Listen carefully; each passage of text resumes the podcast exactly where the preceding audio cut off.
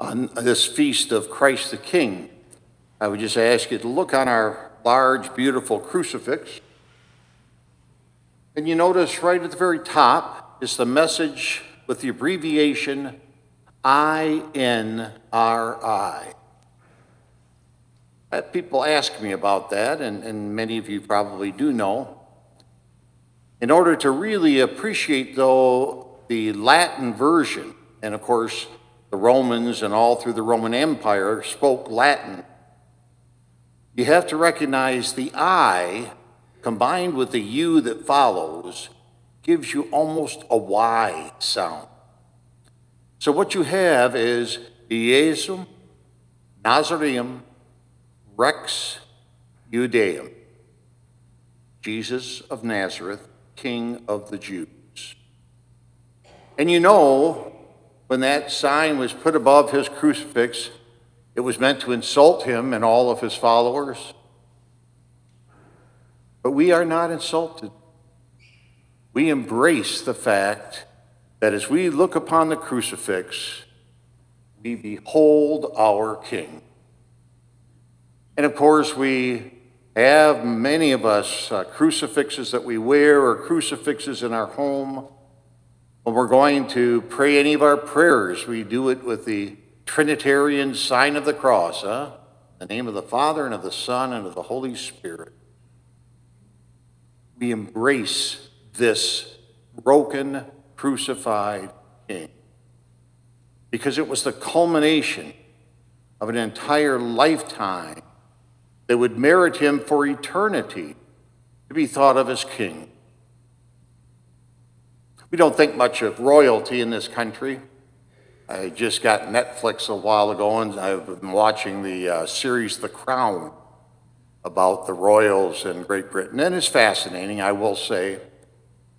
But our instinct certainly would not be to refer to anyone other than Jesus as the king and to assume, of course, that he will always be king eternally. There's no one who's going to come up later and, and replace him.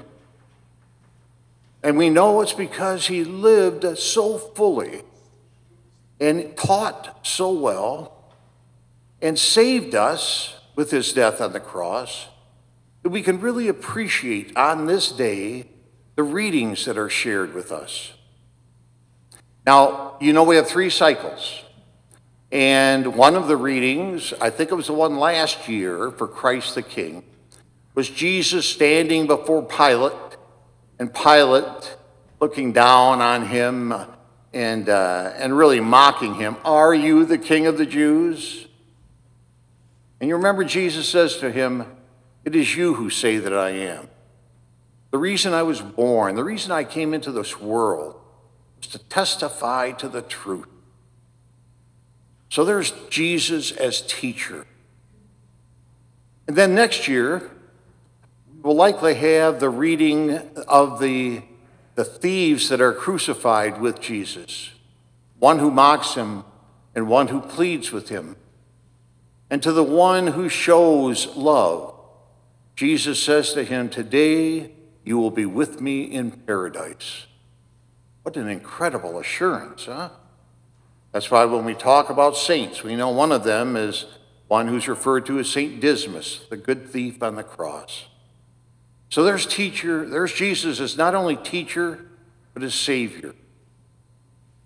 Then we have the one today Jesus as judge. And it's encouraging at one level and frightening at another level. One is we do understand and have as we've grown up in our faith. The way that we relate to Jesus, the way that we love Jesus, is to care for the least of our brothers and sisters. Yet I was thinking as Jesus was conducting this judgment, this large judgment of so many people there at the, at the end of the world, that it had to be a little bit stunning to the ones who were honored and recognized that they'd done anything all that special. That because they had fed the hungry, because they had given drink to the thirsty, because they had clothed the naked and given shelter to them because they had visited the sick and the prisoners. They were doing it to Jesus, and Jesus was honoring them. He says, Amen, I say to you, whatever you did for one of the least brothers of mine, you did for me. And as those who were on the other side were listening to that, they must have felt greatly unsettled, increasingly so as he went through this, because he, they had to wonder where does all of this come out, knowing that they themselves had done so little for others. And of course, we recognize it's not completely a black and white thing. Sometimes we are more generous. We find ourselves assisting those who are clearly in need and probably particularly our friends and family and neighbors, those who come in contact with us. But it doesn't mean that we don't feel like we could be doing more and should be doing more. And here are those who uh, are about to be condemned because they did not reach out at all. They did not share with those who needed. They were selfish people, self centered. And Jesus is saying to them, No, you're accountable for that. I think it's interesting in this day and age when actually we have, with this uh, pandemic going on, so many opportunities to, to be there for people, to also recognize that we're kind of ruled out of uh, a couple of the things that Jesus suggested. I haven't been able to do my prison ministry for 10 months now. And I think it'll be a while yet before they open up to uh, outside visitors. And we know that one of the scary things about the COVID is that a lot of times you're taking your loved one to the hospital and dropping them off because you can't come in. And that's a scary, scary thing.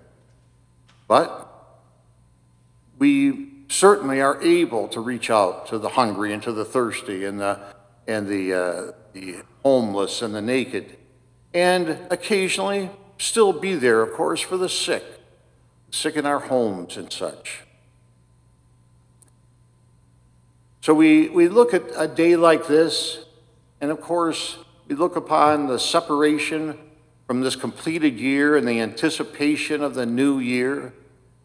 And we prayerfully have been turning to, to God saying, please help this world in its epidemic, help our loved ones, but Care for all of those. And let us be instruments of your care. Let us be ones who hear the words uh, that uh,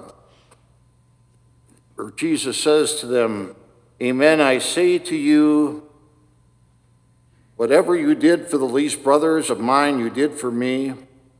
And come, inherit the kingdom prepared for you from the beginning of time.